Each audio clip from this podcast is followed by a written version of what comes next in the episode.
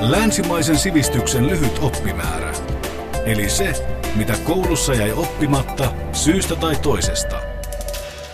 Filosofian tohtori Timo Joutsivuo, miksi renessanssi syntyi juuri Italiassa? No, tähän oli tietenkin monia syitä. Ehkä yksi tärkeimpiä syitä oli kaupunkikulttuurin elpyminen myöhäiskeskiala ja uuden ajan alussa, eli renessanssiaikana hyvin pitkälti. Ja nimenomaan kaupunkikulttuuri elpyi parhaiten Pohjois-Italiassa, Firenze, Venetsia, Milano, Pisa, kovin monet muutkin kaupungit, jopa Roomassa oli pikkasen haikuja siitä. Siellä oli ehdottomasti kaupankäynti itään hyvin merkittävässä roolissa, kangastuotanto, käsityötuotanto, mitä siellä oli, ja, he välittivät hyvin paljon tavaroita tuolta kaukoidästä Euroopan markkinoille ja rikastuivat sitä kautta. Niin, rahaa tosiaan tarvittiin renessanssia varten. Kyllä, nimenomaan rahataloushan elpyi myöhäiskeskiala ja ehdottomasti renessanssiaikana. Rahan merkitys oli suuri ja Firenzessä tietysti kaikki muistavat Meiritsien suvun, joka oli hyvin merkittävä pankkiirisuku ja joka keksi sitten tämmöisen järjestelmän, jonka avulla pystyttiin aika helpostikin ja varattomasti viemään tuotteita ja rahaa Euroopan markkina-alueelta toiselle. Toisaalta tarvittiin myös ihmisiä, jotka tunsivat antiikin kulttuuria, eikö totta? Kyllä näin oli, eli kyllähän oppineet olivat tunteneet antiikin kulttuuria keskiältä lähtien hyvinkin paljon ja 1200-luvulta erittäin paljon. Mutta toisaalta niin kuin suora yhtymäkohta esimerkiksi antiikin Kreikkaan oli ohuempi ja nimenomaan kreikan kieleen. Ja siihen niin kuin tuli nimenomaan 1400-luvulla paljon apuja ottomaanien valtakunnasta, jotka päättivät valloittaa Pysantin eli Itä-Rooman. Tosin Itä-Rooma muistetaan oli 1400-luvun alussa jo hyvin pieni valtio käytännössä nykyinen Istanbul, eli silloinhan se oli nimellä Konstantinopoli, ja vain sen jyrkät muurit pitivät sitä pystyssä niinkin pitkään kuin pitivät. Mutta sieltä pakeni hirvittävän paljon oppineita ja muutakin väkeä käsityöläisiä, esimerkiksi ennen muuta Italiaan, ja toivat, olivat tietysti kreikan kielen taitoisia, toivat usein käsikirjoituksia, toimivat kreikan opettajina hyvin monissa kaupunkivaltioissa ja rikastuneiden porvareiden ja aattelishovien palveluksessa. No millä kaikilla aloilla yleisesti ottaen tämä renessanssi eli uudesti syntyminen ilmeni? No se ilmeni tietysti melkein kaikilla kulttuurin alueilla. Ehkä tunnetuimpina on tietenkin taide, arkkitehtuuri, kuvanveisto ja ennen muuta tietysti sitten kaikkihan tuntee maalaustaiteen mestarit Michelangelon, Leonardo da Vincin, Raffaellon esimerkiksi heidän hän tuotantonsa on hyvin tunnettu ja usein liitetään renessanssiin. Sen lisäksi se vaikutti kirjallisuuteen, kielen tutkimukseen, tieteen tutkimukseen, oikeasti kaikilla elämän avuilla, myös tapakulttuurissa. Niin näiltä ajoilta on peräisin myös sana mesenaatti. Mistä se tulee? No mesenaatti t- tarkoittaa siis suojelijaa käytännössä ja nimenomaan näissä Pohjois-Italian kaupunkivaltioissa aika usein rikkaat porvarit tai sitten rikastuneet aateliset, jotka usein olivat näitä kondottierisukuja, eli siis käytännössä siis palkkasotureina tiedonneet omaisuutensa. He halusivat nyt kaunistaa kotiaan jollain muulla kuin uskonnollisella taiteella. He halusivat oppineita henkilöitä omaan hoviinsa, vähän nostattamaan omaa prestiisiään suhteessa muihin, kun siellä oli oppinut puhumassa, kertomassa antiikin asioista. Ja myöskin tota, suoraa kertomassa jos jotain antiikin tarinoita, ottamalla lainauksia roomalaisista, kreikkalaisista teksteistä. Se oli aina kunnianosoitus myöskin tälle patruunalle. Minne kaikkialle renessanssi sitten levisi Italiasta? Tulivatko uudet tuulet jollain tavalla tänne Pohjolan perukoille asti? Kyllä renessanssin vaikutus näkyi ainakin Länsi-Euroopassa joka puolella. Toki se levisi hitaasti ja pitää muistaa, että koski aika pientä osaa väestöstä. Eli voidaan varmaan puhua viidestä prosentista maksimissaan. Eli tavallinen talonpoika eli edelleen samalla lailla kuin oli elänyt ennenkin. Toki se Pohjois-Italiasta alkoi, levisi sieltä sitten tota, muualle Italiaan, Ranskaan, sitten sieltä sitten saksankielisille alueille. Ja kyllä se lopulta myöskin Pohjolaan tuli. Ruotsin erityisesti Suomen osalta on joskus ehkä ilkeämillisestikin sanottu, että se viivähti täällä Juhana Herttuan hovissa Turussa siinä 1560-luvun taitteessa. Kiitos hänen puolalaisen vaimonsa Katarina Jakelonikan. Mikä oli kirjapainotaidon merkitys tässä renessanssin läpimurrossa? Renessanssikirjailijoiden ja erityisesti humanistien tekstit levisivät paljon nopeammin ja tehokkaammin kuin vanhalla kopioidaan itse menetelmällä. Eli 1440-luvulla keksitty kirjapainotaito Saksassa, niin se taito levisi erittäin nopeasti ja sitä myöten myös tuli mahdolliseksi levittää ajatuksia, tekstejä paljon nopeammin kuin aikaisemmin. Ja siinä mielessä niin kuin renesanssi ehkä on ensimmäinen ilmiö, joka pystyy hyvinkin nopeasti levittäytymään laajalle. Yle puhe.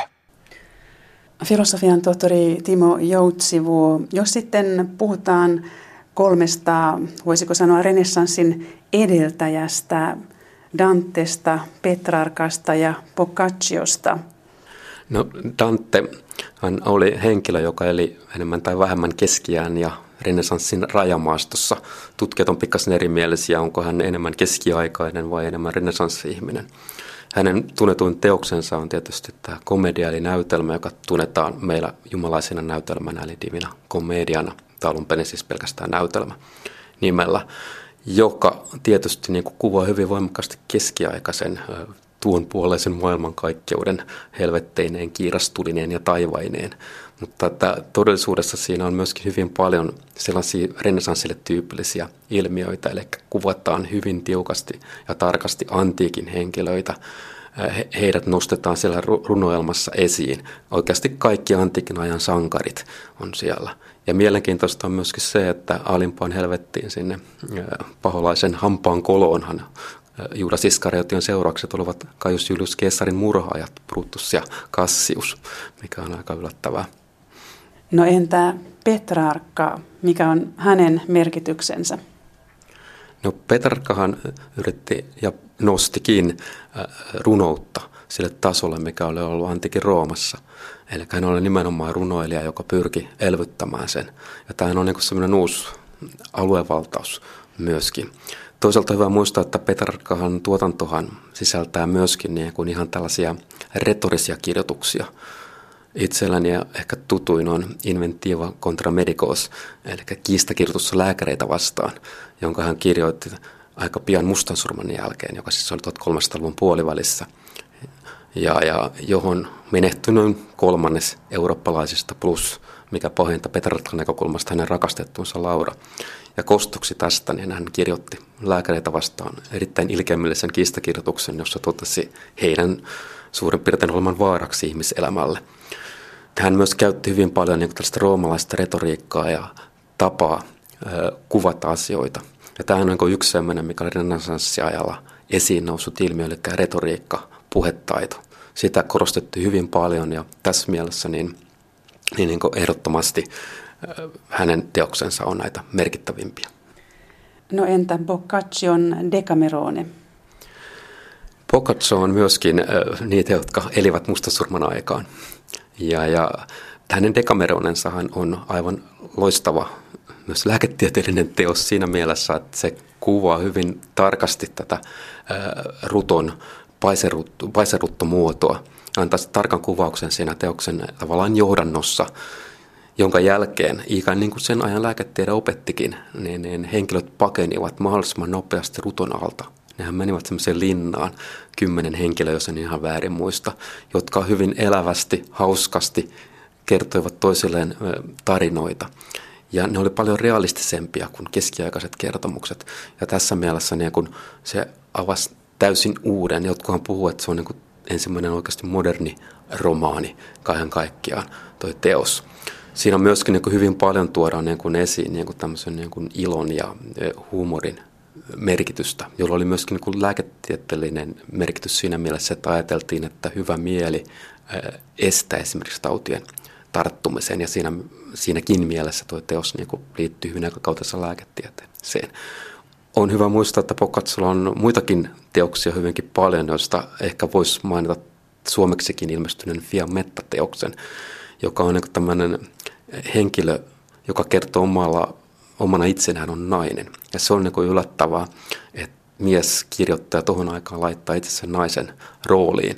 Ja sitten se on, sitä pidetään myös ensimmäisenä psykologisena romaanina, joka kertoo tämän naisen Fiammettan niin kuin onnettomasta rakkaudesta firenzeläiseen kauppiaaseen.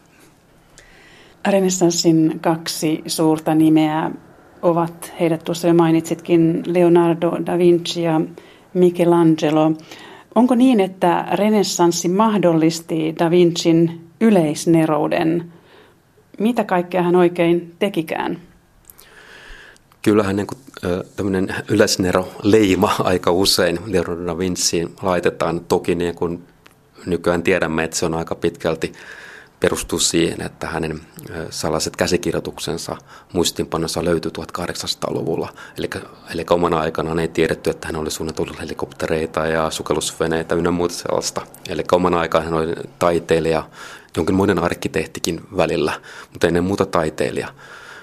Mutta kyllä häntä voidaan pitää niin kuin nykynäkökulmasta niin, niin, niin yleistietäjänä. Ja tämähän onkin yksi sellainen, mikä keske, yksi ehkä keskeisin renessanssin tavallaan jälki nykypäivään, eli yleistiedon merkitys. Eli ei riitä, että on vain niin yhdessä asiassa hyvä, vaan pitää niin pystyä hahmottamaan monia eri elementtejä, olla kiinnostunut hyvin monista asioista. Ja ehkä niin kuin Vintsin kohdalla nimenomaan on se tärkeää, että hän oli hirveän kiinnostunut kaikista elämän eri osa-alueista.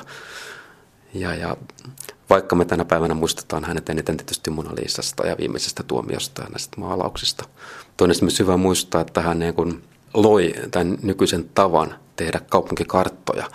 Eli semmoinen erittäin pahamainen henkilö kuin Cesare Borgia palkkasi hänet kartoittamaan Pohjois-Italian kaikki linnoitukset. Ja siinä yhteydessä hän teki tämmöisen pohjapiirroksen Imolan kaupungista. Ja siinä, se oli eka kerran kuvattu kaupunki on ylhäältä päin, kun aikaisemmin oli niin sivuista, eli nämä kaupunkirakennusten profiilit näkyi.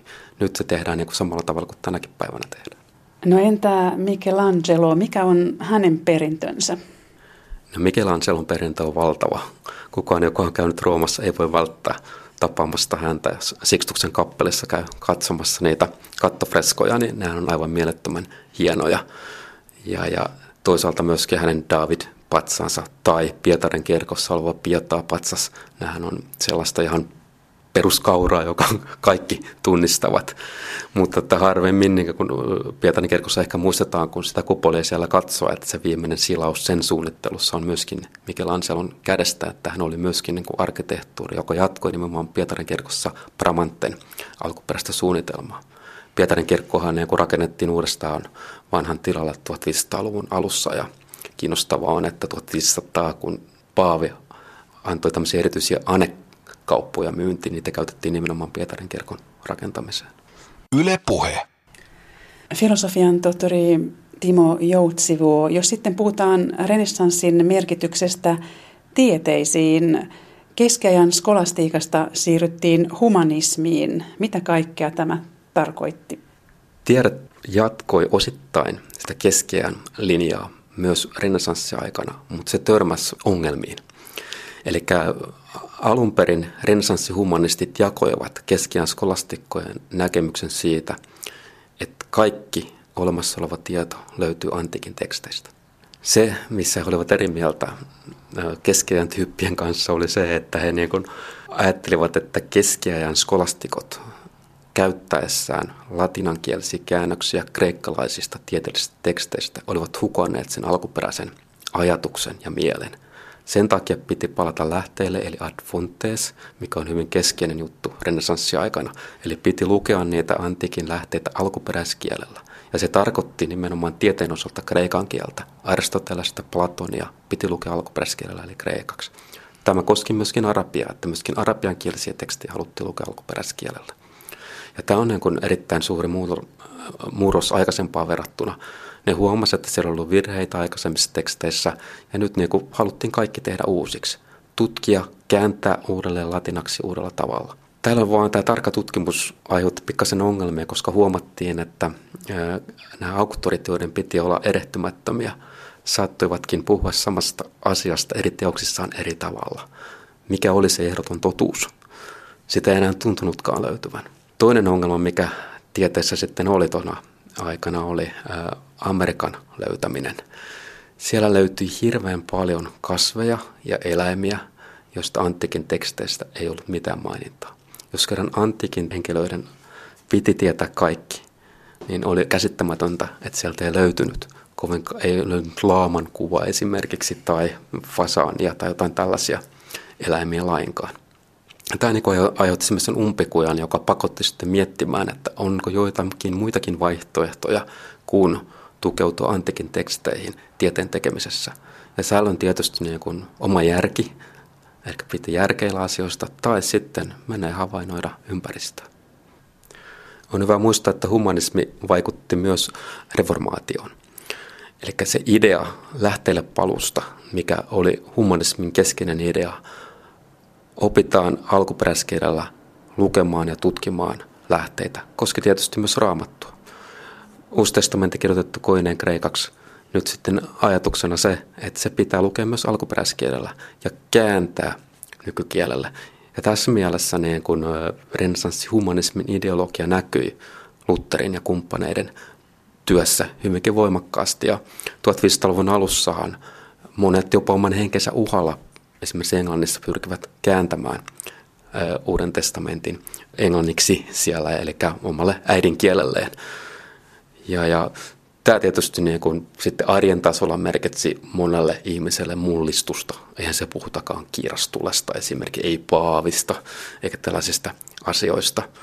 Eli se oli se on vaikea kuvitella, millainen niin kuin, se oli yksilölle, joka on niin kuin aina kuullut niin kuin papin puhuvan sitten raamatusta, nähnyt kuvia, nyt se lukee itse sen ja näkee, että täällä onkin vähän erilaisia asioita kuin mitä hänelle on tähän saakka kerrottu. Se on varmaan ollut aivan mieletön vallankumous ja renessanssihumanismin vaikutusta osittain. Renessanssin aikaan syntyi myös individualismi, yksilön korostaminen. Jakob Burkhardt, sveitsiläinen historian tutkija 1800-luvulta, niin loi ja rakensi tällaisen ajatuksen, että nimenomaan renesanssiaika loi yksilöllisen ihmisen. Ja toki niin kun, hyvin paljon löytyy tekstejä, joissa korostetaan, ihminen on kaiken mitta ja ihminen on kaiken keskiössä. Giovanni Pico della Mirandola julkaisi kirjoituksen ihmisen arvokkuudesta, jossa hän korostaa sitä, että ihminen voi tehdä itsestään millaisen tahansa – hän tuossa kirjoituksessaan niin viittaa tämän Aristoteleelta peläiseen olevaan käsitykseen tämmöisestä great chain of being, eli olevien ketjusta, jossa niin kaikilla olevilla on oma paikkansa. Ja Jumala on asettanut kaikille omat tehtävät, oman paikkansa maailmankaikkeudessa. Mutta että ihminen oli tämän ulkopuolella. Jumala huomasi lopuksi, että oho, nyt puuttuu joku henkilö, jonka pitäisi ihailla tätä hänen luomustaan. Silloin rakennettiin ihminen, joka rakensi itsestään sellaisen kuin halusi. Ja, ja Picodilla Mirandella mukaan ihminen saattoi joko alentaa itsensä eläimen tasolle tai nousta jopa enkelten kaartiin omalla, omalla toiminnallaan. Ja tämmöinenhän tietysti luo tämmöisen ajatuksen yksilön vapaudesta. Nykyään kuitenkin tutkimuksessa on huomattu, että täällä on niin kuin, esikuvia esimerkiksi keski- ja nominalistisessa filosofiassa korostettiin niin kuin tahdon merkitystä järkeen nähden. Ja individualismin juuria voidaan nähdä siinäkin.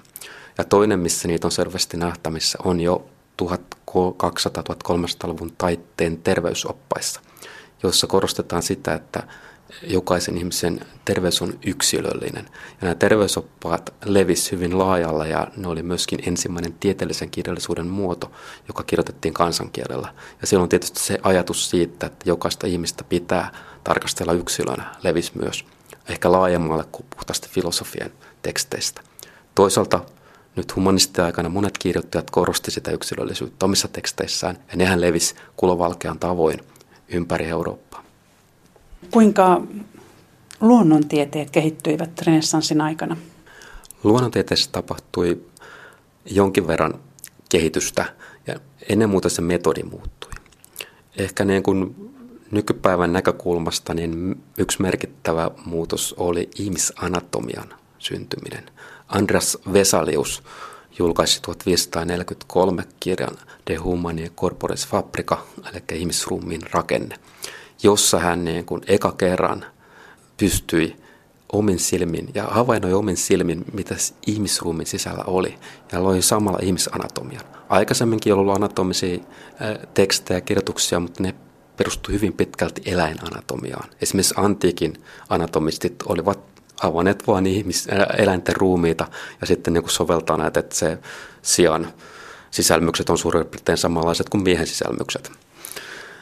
Se on yksi tärkeä muutos ja oli semmoinen sysäys lääketieteen kehitykselle. Toinen tietysti, mikä on hyvä muistaa, on aurinkokeskisen maailmankuvan esittäminen niin kuin julkisesti vaihtoehdoksi maakeskiselle maailmankuvalle. Ja tässä on tämä puolalainen kaniikki Nikolaus Kopernikus, jonka te, teos Revolutionibus Orbium Coelestium, eli taivaan kehien kiertoliikkeestä, niin, niin ilmestyi samana vuonna kuin tuo Vesalioksen kirja. Eli siinä mielessä hyvin merkittävä vuosi tieteen kannalta. Ja siinähän esitettiin, että niin kun maailmankaikkeuden keskipisteessä on aurinko ja sitten nämä planeetat kiertää sitä, niin kuin me tänäkin päivänä tiedetään, ja, ja sitten kuu on sitten maan ympärillä. Ja tämä niin kuin poikkesi aika dramaattisesti eh, vanhasta mallista. Jos sitten puhutaan vielä politiikasta, renessanssin aikaan eli tunnettu henkilö Machiavelli. Mikä on hänen perintönsä poliittiselle ajattelulle? Machiavellismi on tietysti tuttu aika monelle politiikolle Suomessakin ja niin kuin ympäri maailmaa. Eli tarkoitusperien saavuttamiseksi voi tehdä mitä vaan. Ja Machiavellihan salli jopa poliittiset murhat tämmöiselle prinssille, joka pyrkii absoluuttiseen valtaan. Kaikki tutkijat ei ole sitä mieltä, että hän olisi oikeasti kannattanut esimerkiksi absoluuttista monarkiaa, koska hän kirjoitti myöskin teoksen, jossa puolustettiin nimenomaan tasavaltalaista ajattelua. Hän kirjoitti niin kuin, Titus Liviuksen Rooman historian kommentaarin, ja siinä hän hyvin voimakkaasti puolusti nimenomaan tasavaltaista ajattelua. Ja tutkijat on pikkasen niin eri linjoilla, että oliko hän tasavaltalainen kirjoittaessaan prinssinkin. Yle puhe. Filosofian tohtori Timo Joutsivuo, miksi ihmeessä renessanssi sitten päättyi? Se kesti noin 130 vuotta. Aikakaudethan eivät ala eivätkä pääty, vaan ne vaan uudet ilmiöt tulee vanhojen tilalle ja sitten historian tutkijat sitten päättelevät, että jotain eh, suuret eh, kuviot ovat muuttuneet ja ehkä niin kuin näin tapahtui myös renesanssiajalla, eli, eli tota, mitä sitten tulee 1600-luvulla tieteellinen vallankumous, absolutismi, ihan sellaisia uusia tapoja hahmottaa maailmaa ja sitten me niin määritellään, että okei, aikakausi on muuttunut. Myös taiteessa tapahtuu aika selkeitä muutoksia sitten jo 1500-luvun loppupuolella. Mutta tota, aikakaudet hiipuu ja kestää jossain paikoissa pitempään kuin toisissa. Onko renessanssi mielestäsi yliarvostettu? Sitä suitsutetaan valtavasti esimerkiksi suhteessa pimeään keskiaikaan. No henkilökohtaisesti pidän molemmista aikakausista erittäin paljon. Ja kumpikaan ei ollut pimeä. Toki on hyvä muistaa, että nimenomaan renesanssihumanistit pistivät alulle tämän väärinkäsityksen pimeästä keskiajasta korostaessaan, että – heidän ja antiikin välillä on tämmöinen kuin medium evum, eli välistä oleva aika, ja pyrkivät kritisoimaan hyvin voimakkaasti näitä skolastisia tiedemiehiä turhasta logiikan käytöstä, turhasta tiedon pyörittelystä tyyliin, kuinka monta enkeliä mahtuu nuppiminellan päähän. Eli tämmöinen turha tieto oli niin kuin heidän mielestään pahasta ja he loivat tämmöisen ajatuksen, mutta keskiellä tehtiin hirveän paljon hyvää tutkimusta ja kulttuuri kehittyy voimakkaasti. Itse sanoisin, että molemmat takakaudet on erittäin kiinnostavia. No tässä on jo vähän tullutkin liittyen ihmiskäsitykseen, mutta kuinka renessanssi on vaikuttanut ihmiskäsitykseemme, jos sitä yritetään nyt vähän summata? No, kyllä se yksilöllisyyden ja ihmisen oman tahdon korostaminen on varmasti aika keskeisessä roolissa. Toinen on sitten tämmöisen, mitä mä katson aika tärkeäksi, niin yleistiedon merkityksen korostaminen.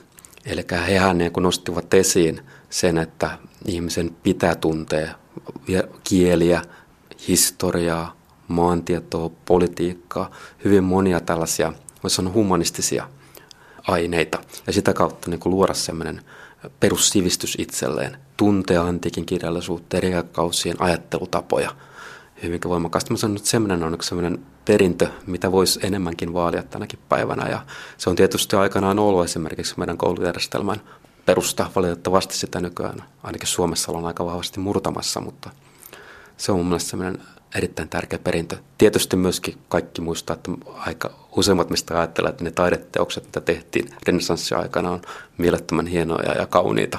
Että ehkä se niin kun on meidän aika monenkin taidekäsitys, että mikä on hyvä taidetta, niin taide niin tulee sieltä. Entä kuinka renessanssi muokkasi naiskuvaamme? No itse asiassa tota, aivan hirvittävän suurta muutosta naisen asemassa ei renessanssin aikana tapahtunut. Ehkä isoin muutos on se, että aika monet porvarit ja aateliset rikastuneet miehet kouluttivat myös tyttäriään. Ja niin kuin naisten koulutustaso, niin kuin ehkä muunkin yhteiskunnan koulutustaso kasvaa aika selvästi. Ja meillä on tietysti humanisti oppineita, jotka kirjoittivat kirjeitä, ylistysrunoja ja myös julkaisivat niitä renessanssiajalta. Ja me, me siellä oli myöskin taiteilijoita, jotka toimivat ihan omalla nimellään renessanssiaikana. Ja tässä mielessä niin kun nainen pystyy toimimaan vapaammin kuin ehkä keskiajalla. Ja sitten kun mennään tuonne tiedemaailmaan ja niin ne oli myöskin, niin kuin, toimivat myöskin tiedemiehinä, eli Tycho Brahen sisko oli hänen tärkein apulaisensa ilman, että täytyy mennä luostariin. Keskialahan niin oppineet naiset oli aina luostarissa, ainakin pääsääntöisesti, mutta renesanssissa ne saattoi toimia myöskin muuten. Ja tässä mielessä niin kuin jonkinmoinen se yksilöllistyminen näkyy myöskin naisten asemassa.